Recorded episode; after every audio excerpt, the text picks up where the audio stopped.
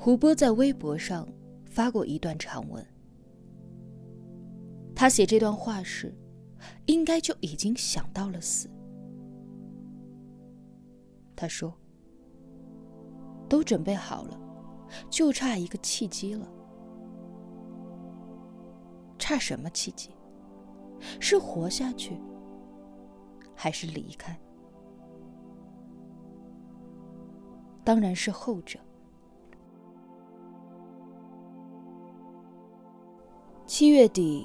他和牧羊的水鬼说：“见过贝拉塔尔，我可以死了。”九月，他在张宇微博下留言：“好难。”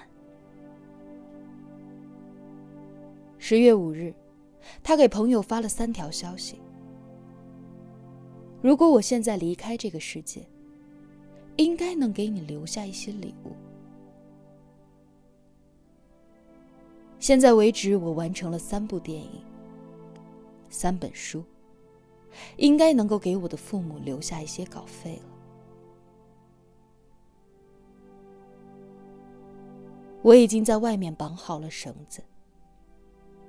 十月八日，朋友约他出来，开导他。他出来了，那是朋友最后一次见他。胡波穿了新衣服。干净，潮，戴了一个渔夫帽，说自己不能丧，要好好的活下去。两个人聊了很久，聊到了文学，也聊到了百年孤独。胡波说：“以后我的墓碑上，要刻一个吊死的人。”那天北京下着雨。他在离开前，把帽子摘下来，戴在朋友的头上。别淋湿了。十月十二日，他走了。走时无人知晓。第二天，朋友去找他，屋子没人。正一边打电话问另一个朋友知不知道胡波去哪儿了，一边推开十六楼的消防门，看见栏杆上吊着那个身高一八九的年轻人，身体里像炸了一样。他说：“胡波上吊了。”所谓崩裂感，应该就是当时的感受了吧。可是已无回天之泪。张宇在自己的置顶长微博“胡谦，我会存着重击”中写道：“我不知道他临行前自己笑没笑，但是我能知道，他从挂好绳子到把自己挂好，至少。”在抵达之前，他没想过回头，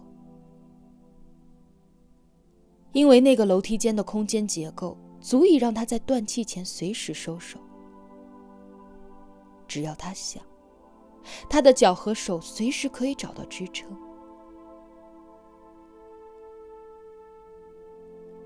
胡波在一个并不方便上吊的地方，强行吊死了自己。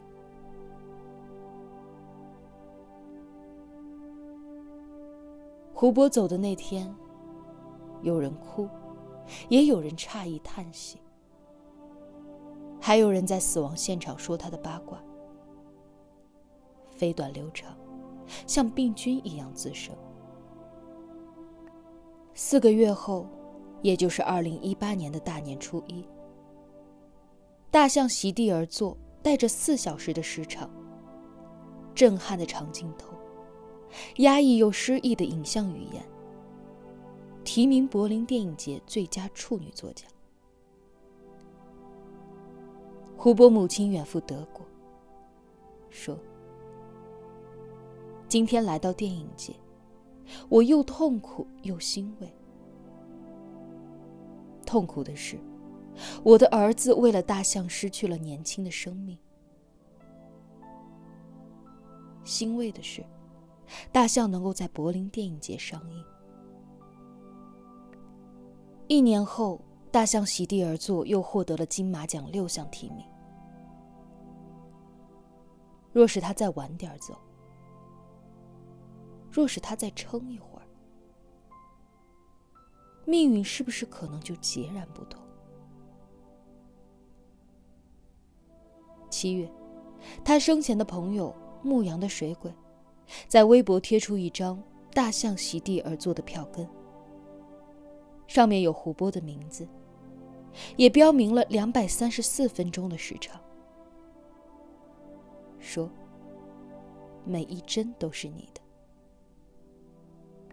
八月，贝拉塔尔发文谈胡波，说众多中国导演里，一见胡波就知道是他了。十月一日，彭昱畅在微博说。胡波导演，你看到了吗？可惜他看不到了。胡波在第二本书《牛蛙》当中说：“虚无是站在路口，此路口有很多条通向各个方向的道路，每个看不到尽头。”看不到尽头的人，该何去何从？大象席地而坐，就是胡波的追问，也是他的寻找。电影里的每一个人，都是边缘化的失意人。他们不接受小城，小城也不接受他们。他们是悬浮在半空的灰影。此处荒芜一片，彼处呢？他们便寄希望于远方。听说满洲里有一个动物园，那里面有一只大象，它整天就坐在那。有人老拿叉子插它，它也不管，它就喜欢坐那。然后很多人就跑过去。抱着栏杆看，有什么人扔什么吃的过去，他也不理。基于这个乌托邦的梦，不同身份的人坐上了开往满洲里的大巴。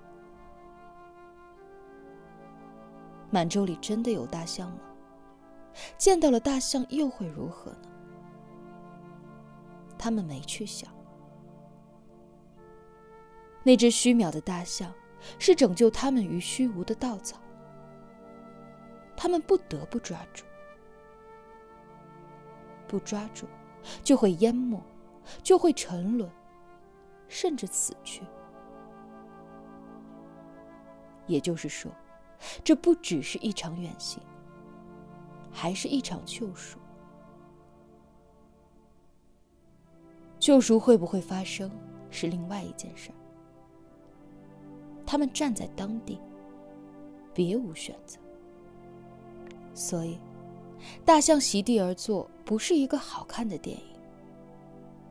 它充满了破碎的现实，也充满了残酷的失意。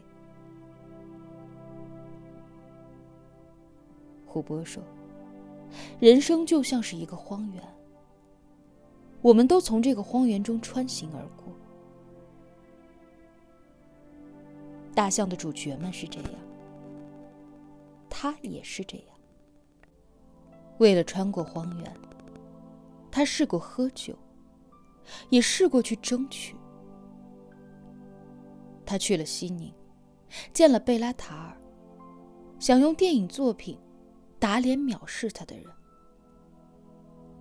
他甚至还养了一只猫。可是。他到底没有扛过去，没有等到大象站在领奖台上的那一天，他用绳子把自己带走，非常决绝。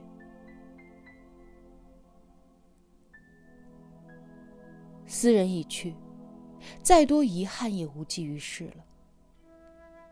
那些形而上的理由，形而下的困顿，都已经随风而去。它已成为故事，或者说成为传奇，不再和这个世界发生关系。但我们还活着，生活的一地鸡毛，半生困顿，还得一一去应对。我们怎么办？跟着去死吗？当然不行。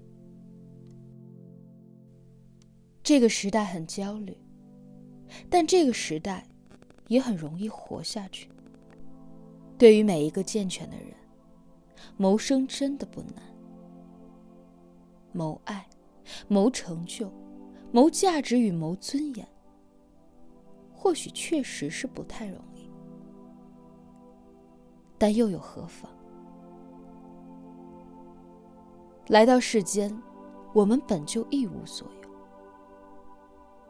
所拥有的一二三四，都是德；未曾拥有的五六七八，都是本分。所以看开一点，朋克一点，无所谓一点，死皮赖脸一点，油盐不进一点。难受的时候，来一坛白日梦，一缕志气，一点妄念，搅和搅和，点上火，做成一盏长明灯，陪你撑过那些漫长的夜晚。就这样再熬一晚，或许就熬一晚，满洲里的那只大象就来了。他站起来。他站在远行的大巴车灯前，他说：“欢迎从黑暗中生活。”